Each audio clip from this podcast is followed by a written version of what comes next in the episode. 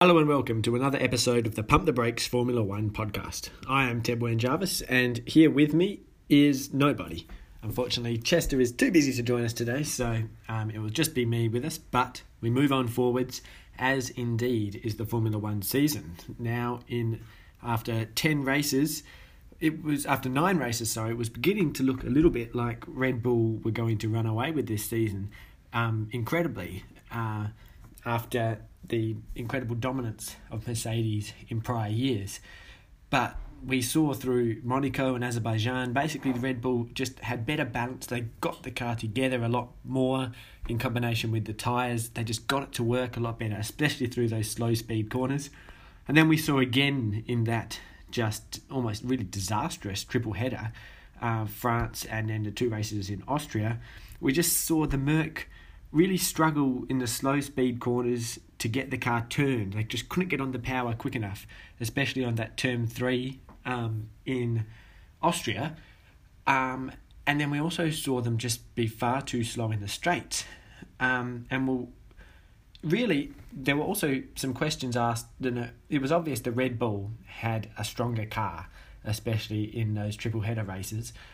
But there were also questions about Mercedes' strategy and how well they were utilizing the strengths that they did still have in the car. Uh, we saw with Max him really focusing through the corners on getting the best exit possible to utilize the low downforce. Especially, we saw it with great effect on the French Grand Prix um, along the the huge straight that they have there, which I've just momentarily forgotten the name of. But uh, and then we saw Hamilton very uncharacteristically look very nervy with the car and and just seem not to be able to utilize the the high downforce benefits throughout that corner um, to make up time. And then, of course, in the French Grand Prix in particular, there were also questions about Mercedes' race strategy. Um, they're in you know not to uh, to be stereotypical about things too much, but it did seem that their German sensibilities to trust the computer, to trust the data above all else, perhaps um, made them have less less of a chance of winning that in their just fixedness on sticking to that one stop strategy rather than the two stop, which worked better for the Red Bulls and potentially could have given them a chance of holding on to the win there at the end. So there were real questions being asked, and I was getting worried that Red Bull that we might see, you know, we would obviously see Mercedes um, do better or worse at certain races, but I was worried that Mercedes might really drop off um, and Red Bull might run away with it the rest of the season. But thankfully, how wrong I was. Because if nothing else, and there definitely were many other conclusions and interesting talking points of this race, but if nothing else, the one uh, main conclusion is that Mercedes are back. Um, and perhaps more importantly, Lewis Hamilton is back. back.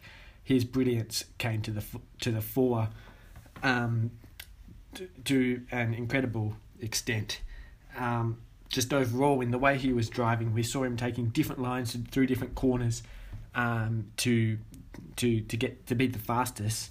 Uh, something which he has utilised so well throughout his corner, that ability to change how he drives it most um, most notably in this race through Luffield, that big long right hand corner, he goes out a lot wider than other drivers, but manages to stay on the limit there to carry as much speed as possible through the corner. And then through other corners, we saw him do other things slightly differently, especially through Maggotts and Becketts.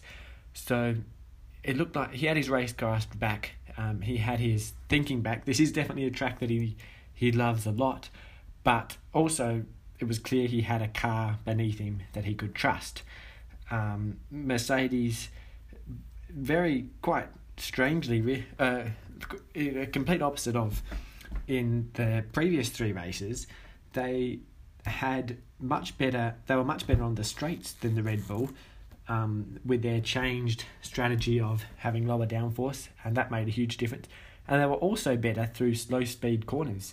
That was really the major difference um, between the Red Bull and the Mercedes cars. So they made the changes where they needed to, and um, a lot of the preconceptions we were starting to have throughout the previous races have now been swung on their heads.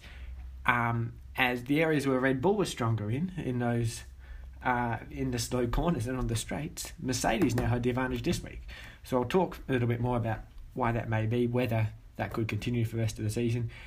The short answer is we don't really know. But um, overall, the brilliance of Hamilton was definitely one takeaway from this weekend. Uh, but also, another key takeaway was the brilliance of Verstappen, which looked like for a lot of the weekend was going to top that of Hamilton. Hamilton obviously got off to a great start in the qualifying. Um, he was right on the limit there throughout that lap, as we saw on his final lap, which actually wasn't the fastest in the end. Him just going a little bit deep, uh, sorry, having a bit of oversteer in the second last corner. Um, but that just it just epitomised how much he was on the limit, how much he was pushing the car.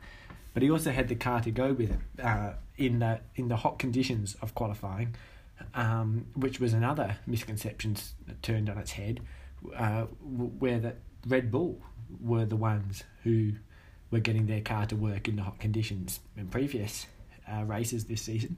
But in this race, it was the Mercedes again. So it was incredible the different things that were going on here. But so Verstappen probably would have been pretty disappointed with himself after the qualifying.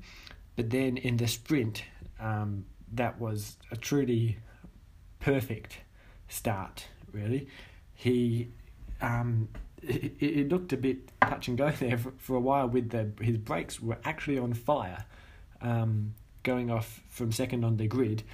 But really, as I think was Martin Brundle remarked at the time, that could have been a ploy, maybe not for them to be on fire so much, but to get a lot of heat into the front tyres to maximise that start. Um, and it was very clear that that, uh, that that worked because he got off to an incredible start straight past Hamilton. Hamilton perhaps not getting so good a start. And then, but more remarkably for Verstappen, Hamilton was coming. He was taking a wide line.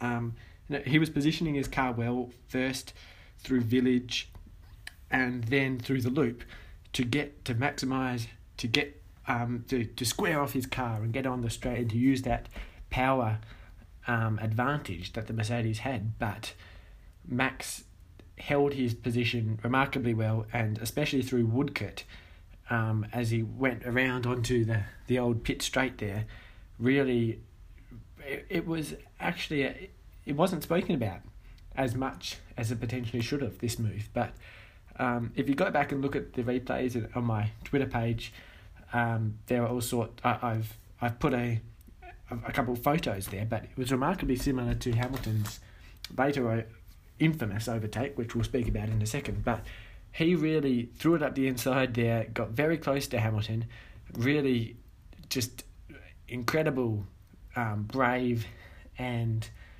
um, very bold racecraft to keep hold of the position and he did. Um, and then with the tyres going surprisingly quickly, um, and the Silverstone Sturken not particularly easy for overtaking.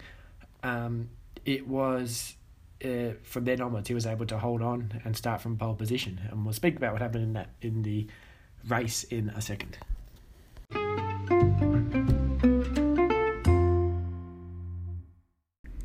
Some other notable occurrences in the sprint were Alonso's incredible late braking uh, into Abbey and then into Village. It was just absolutely remarkable seeing that. It was a bit of a risk, really, because it was incredibly late and he did get very close to going right into the side of, a, of numerous cars there.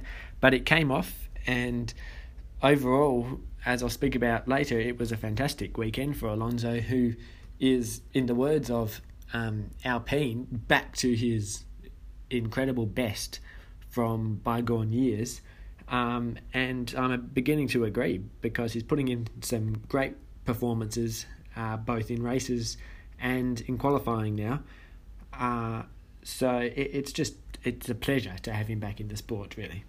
Um, and then also in the sprint, Norris with a textbook example of how to overtake at Village over, um, I forget who it was actually now. It might have been, might have been Oh yes, it, it was Alonso actually, um, bringing him down one position there. But Norris, who is also having an incredibly consistent season, um, obviously we saw about that it was a record number of points finishes for any McLaren driver, stretching over the back end of last season and into this season thus far as well. Um, and I think a key thing about Norris and that this overtaking move shows as well is that he never misses out on opportunities. He never, whenever there's a chance for an overtake, he gets it done. Whenever his car is performing well, he puts it as close as, or if not closer to the top of the grid as possible. Um, he never misses out on a chance. He just has that ruthlessness this year that all the very best drivers do have. But anyway, on to the race um, for this week.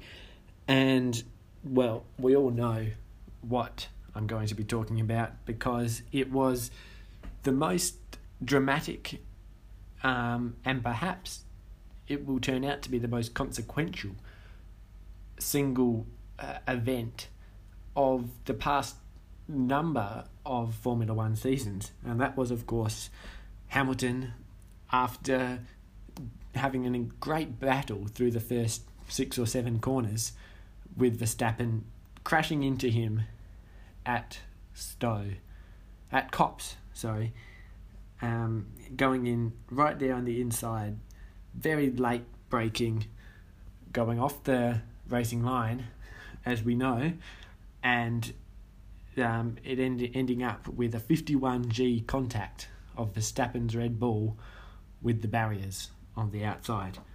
What is my view on this subject? Well, it may be controversial to a few, but I think that this is a racing incident. And here's why. This season, this this sort of overtake going in the inside was not the first time this had been tried this season, and it was not a futile manoeuvre because it has been used to great success by Verstappen on numerous occasions. Most in particular at Imola on the first lap, it was a different sort of corner. Um, it was a chicane, but he got right up and inside there, and um, at the same also as I was speaking about earlier in the sprint race at Woodcote. And here's the crucial fact about how the drivers have been reacting to these sort of moves this season. Well, Hamilton and Verstappen, at least.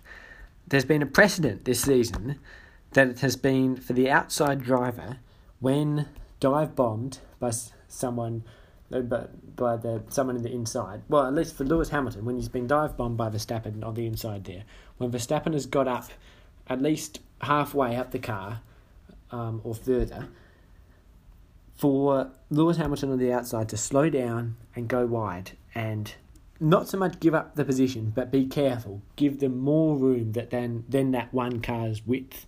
Allow for a potential mistake of going wide at the apex, missing the apex, and then try and cut back and get him afterwards. You know, and you know you may say this is just tactical, but that's been the precedent.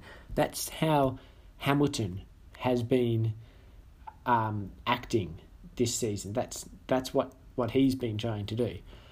And Verstappen dramatically broke that precedent in this race by not slowing down and not going wider, but actually, after seeing Hamilton be right there up the inside, decide to turn in on, in on him aggressively to hit to hit right on the apex of the corner if not before it, um, to what could only possibly have been an attempt to play chicken with Hamilton and get him to back out of the overtake. So, in my mind, Max has to hold at least a certain element of fault in this matter because it would have been expected by Lewis that Max would go wider at this position, and Max didn't have to turn in like that. He didn't have to to stay on the speed. He didn't have to try and go perfectly on that corner. So he holds some exact fault. And indeed, I think it would be a bit ludicrous for the driver who actually did initiate the contact with the turn in um, to not hold any fault at all in the matter. But of course, on the other side of the coin, Lewis did also have some fault for for missing the apex. He he was obviously going to miss the apex. He ran wide there, and he did make the crash more likely um, by doing that.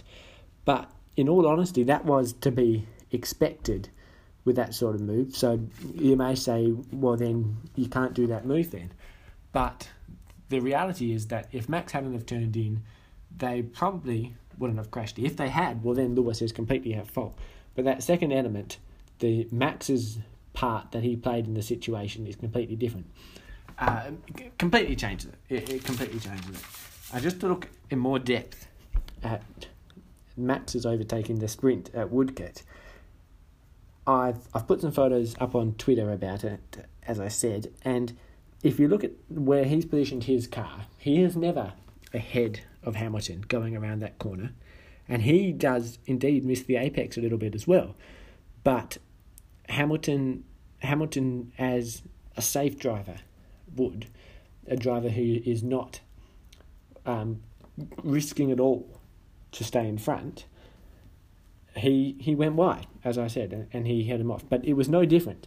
The actual mechanics of where the cars were positioned was no different in that corner than it was with Hamilton's attempted overtake at Copse. So for me, it's a racing incident. It was two drivers who were unwilling to back out, who were playing chicken with each other, and this is what you would expect. And I think if you if you look in in detail at the penalty that the stewards did give Hamilton, they were very close to this this um, analysis of the of the event as well if Hamilton was at fault and completely at fault, well, then a 10 second penalty would not be sufficient to um, reflect the, the damage caused and to reflect that he caused a considerable crash, a 51G crash. Um, and so I think that in legal terms, the stewards found that Max had a, at least contributory negligence or contributory fault in causing this crash, which negated the, which lessened the, the, uh, the penalty that could be given to Hamilton. So that's not quite the same as saying it's a racing incident that you know they had equal fault, but it's I think it's obvious that they did find that there was at least a degree to which this crash was not caused completely by Hamilton. Now, so now that we've had that covered, oh, actually, just one final thing on that. I'm just reading here. We've got, you know, some breaking news here, but I'm just reading that Red Bull claims that they've got new evidence in this situation. It's becoming more and more like some sort of, you know, investigation here, some kind of true crime show, really, with Hamilton being portrayed very much as a, you know, a very you know Sherlock Holmes style villain, um, there's new evidence to say that Lewis was going too fast in the, into the corner of Copse, and he was never going to be able to even make the corner, let alone make the apex. So they're saying that his positioning of the car was could only possibly have caused a crash, and you know if that's the case, well then it is. It's probably reckless driving. Now, you probably have to look at detail of this at this you know where where in the in the corner are they saying that Lewis was going too fast um, how how do they determine that he couldn't have made the corner um, even if it means you know he, would have had to brake a lot and potentially lock up or something you know it's a big thing to say that you can't possibly make the corner that's a big thing to predict but it's interesting news, and I'm sure we have not heard the end of this, uh, of the of of the talk and the discussion and the different opinions on this crash. Um, that's one thing that is for sure. So it will be very interesting to follow it in the weeks coming up. But as for the rest of the race, um, it was an interesting race, but unfortunately, and of course, it was fantastic, first of all, to see Hamilton come back from that 10 second penalty, aided greatly by Bottas um, in allowing him through as he did, but then to chase down Leclerc uh, ahead of predictions, really. I saw, I think it was about with 12 laps to go in the race, um, the the prediction that they, they have on, on Sky F1 was that in 11 laps Lewis would catch um, Max. And then the next one that came up, it was only nine laps. And I think in the end he did catch him in only nine laps. So um, it was in, it was obvious that Lewis was getting all he could out of the car and got past him really on the first opportunity, which was eerily similar to the Verstappen crash, really. But this time he did make the apex, and I think Leclerc gave him a lot of room there, obviously. Potentially got a little bit spooked about it, but um, you know that's that's an overtake, and Lewis did what he needed to do. He won the race. Uh, but in the rest of the field, unfortunately, a lot of the exciting battles were affected a bit by pit stop dramas, um, basically handing positions off. Most notably, Norris, we were denied of a Norris Bottas fight, which could have been very interesting there and could have had real effect on Lewis's ability. Well, it, it probably would have um, stopped Lewis from being able to get back ahead, really, if Norris was in third position and not Bottas. Um, but Norris's long pit stop meant that Bottas got straight ahead, and then when that fight, a similar thing happened with Sainz not being able to fight um, Ricciardo because of a long pit stop as well. Um, in the end, we did see a bit of a, a fight with him, but it could have been a better race. But um, yeah, unfortunately, some things happening here, but that's the sport, really. Um, and then another probably notable occurrence that went a little bit under the radar for me was Perez after fighting for a long time with Kimi Raikkonen to try and get ahead at the the Vale chicane, really squeezing him into the corner and forcing him into a spin really in what was a bit of a questionable move. Um, that's for sure. Uh, and you know, coming off two different penalties, sets of penalties last race, which led Marco to say that he occurred more penalty seconds than he did points in the race, uh, which was perfectly true, and you know something that Marco has only only Marco can uh, can say something like that. But you know, it begs the question of of if Perez is becoming a, a bit of a it could actually be the dirtiest, well, not really dirty, but the the most ruthless driver on the grid at the moment in being willing to to, to push people off the track uh, on successive occasions here. So that's a, another little interesting, uh, little interesting progression that's going on in this season, and we'll, see how that does progress. Um, but I like to see it. I like to see a bit of ruthlessness from Perez, and as a second driver at Red Bull, there's been a a, a dire lack of that um, in the last few years. Driver of the day for me would probably have to be, after the obvious of Hamilton, Kimi Raikkonen, who on two successive occasions throughout the race held off Perez um, for, I think it was over 10 laps the first time and about as long the second time as well. Um, uh, and at once it was wheel to wheel, he was able to hold him off. Perez will get ahead, but then Raikkonen will position himself well to get back ahead through another corner. Um, it was exciting racing, and Kimi showed the why, wiry old fox that he is, has still got um, a lot of fight with him.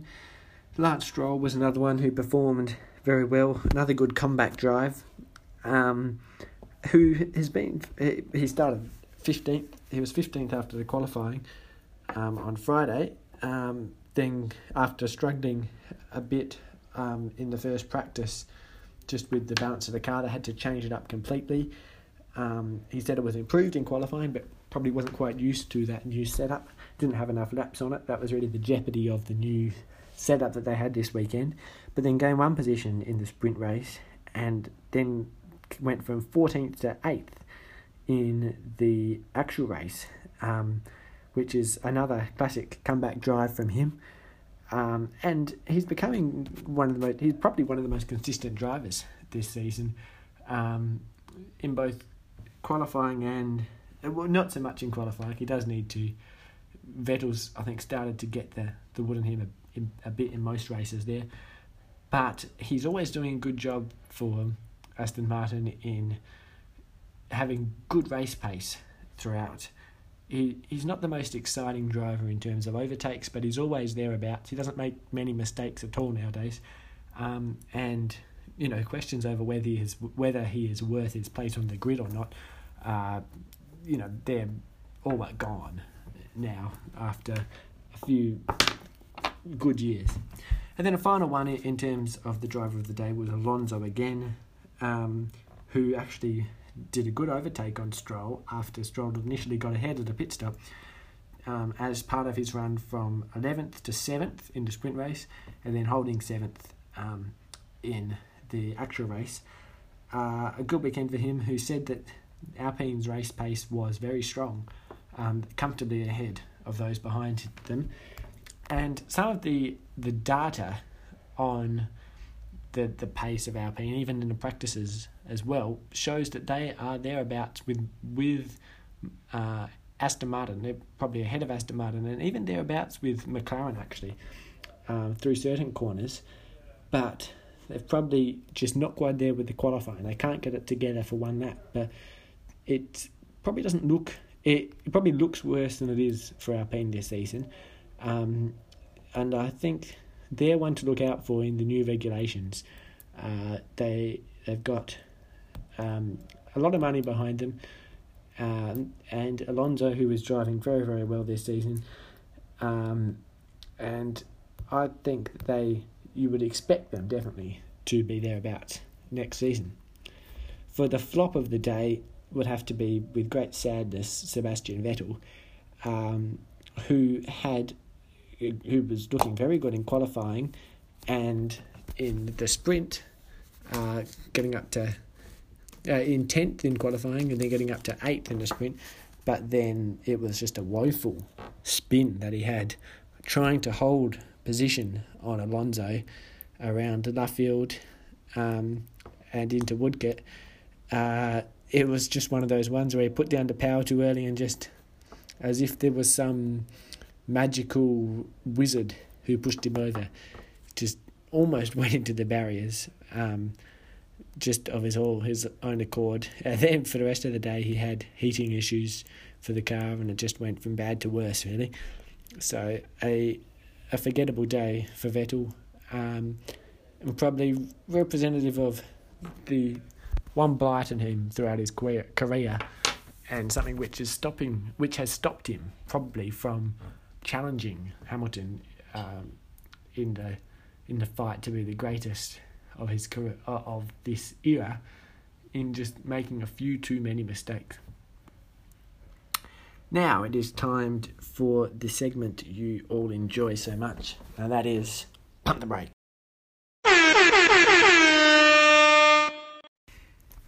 We're pumping the brakes this week on First Helmut Marko, then Christian Horner, and then even Max Verstappen's comments on the crash of this weekend.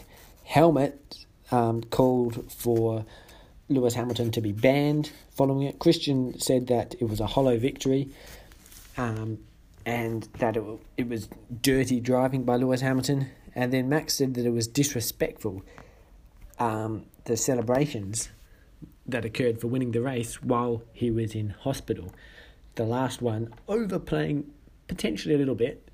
Um, you know, the injury caused by him. Obviously, it was a horrible crash. It would have been absolutely horrible for Verstappen, but thankfully, because of the good safety technology that we have in Formula One these days, there was no the you know potentially a little bit of dizziness, but apart from that, he was fine. And the hospital was just let's be honest, for it, it was just a precaution. It was just something they do these days. It wasn't he wasn't really in hospital, you wouldn't say. So I think they've just gone a bit beyond the mark here. They've missed the mark a little bit. Uh, the Red Bull team here. It's understandable that they're they're feeling very affected by this. Um, and there would have been definitely a level of shock and, and fear for Verstappen after the crash. But it's nobody is is suggesting that Max was it was completely unavoidable for Verstappen. Um, this crash, he definitely played a role in it, and there was nothing deliberate about Hamilton's action at all. Um, was a little bit reckless, potentially a little bit, but so was Verstappen's action. And isn't that what we want? Racing is reckless. It's a reckless sport. If you want, if you want a safe and you know considered occupation, don't become a racing driver or don't follow racing. Racing is reckless. That's why it is exciting. That's why um, it brings the drama that it, it does so often. So um, the Red Bull team here, they really do need to pump the brakes and just have a have a look at, at the broader context. Just take a step away from it and see what actually did happen here. What actually is the result of it? It's probably not as bad as you're saying. And now, in our anything, something, or nothing at all segment, we're asked the significance of this crash in the context of the championship fight this reason. Is it anything, something? Does it signify anything, something, or nothing at all? For me, I say, oh, hang on a second, we've. Uh, I was just wondering at why that segment name didn't really make any sense here, because it's supposed to be everything, something, or nothing at all, actually. Um, and I am saying that this race meant, this crash meant everything in the context of this fight. Because, ladies and gentlemen, in the words of the great Michael Jordan, it just got personal. Max Verstappen has taken this personally. The Red Bull team has taken this personally. And Lewis Hamilton, if his comments after the race are anything to go by, has also taken this personal. This is no longer the the 2018 Vettel Hamilton fight, or the or any of the Ferrari those sort of ones where we always sort of expected that the front runner was going to win. This has suddenly become a 2016 Nico Rosberg versus Lewis Hamilton fight now. Um, and with the cost caps, the the crash could have an even greater effect than usual because you know potentially they're going to have to have used parts now, used a gearbox that they might not have um, in the future. They might not be able to do certain developments that they were expecting to do because of the cost of rebooting this car after this crash. So, even just on a logistical level, it is a, hugely significant fight. Um, but I don't think we're going to see much respect between these drivers anymore. It's going to be it's going to get reckless. Um, we may not see huge crashes like this too often because they're both incredible drivers, but we're going to see on the edge driving. We're going to see some big overtaking moves. Um, we're going to see excitement, ladies and gentlemen. I really hope I'm not overplaying this here, but I don't think I am. Uh, it's looking to be a fantastic rest of the season. And we've still got, hopefully, 13 races to go. This is nowhere near done this season.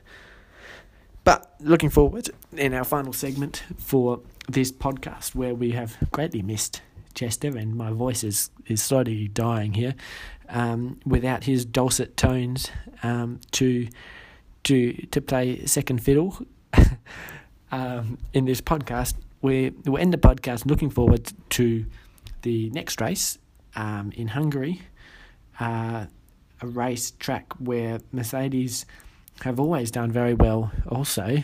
Uh, famously lapping everybody except for Verstappen and Bottas. Hamilton did uh, a couple of seasons ago. Um, a track that is often made for quite boring racing, you might say, but in this season, it's never boring because of how close. The even if the rest of the package is boring, it's never boring in who's going to win the race this season because of how close the fight is between Verstappen and Hamilton.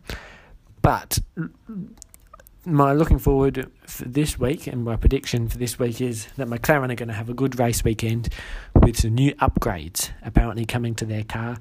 Um, and that seems like a pretty safe bet with the number of good race weekends they've had this year, really. Um, but this could be a one where we see them fighting for a podium uh, right up the top there, potentially doing something unexpected in qualifying, especially. So we've got much more to look forward to in less than two weeks' time. Thank you very much for being with us in this podcast today. Um, keep listening, keep looking on the LHP Motorsports Twitter page, um, and above all, keep enjoying Formula One because we have a season on our hands here. From Ted Jarvis, it is goodbye.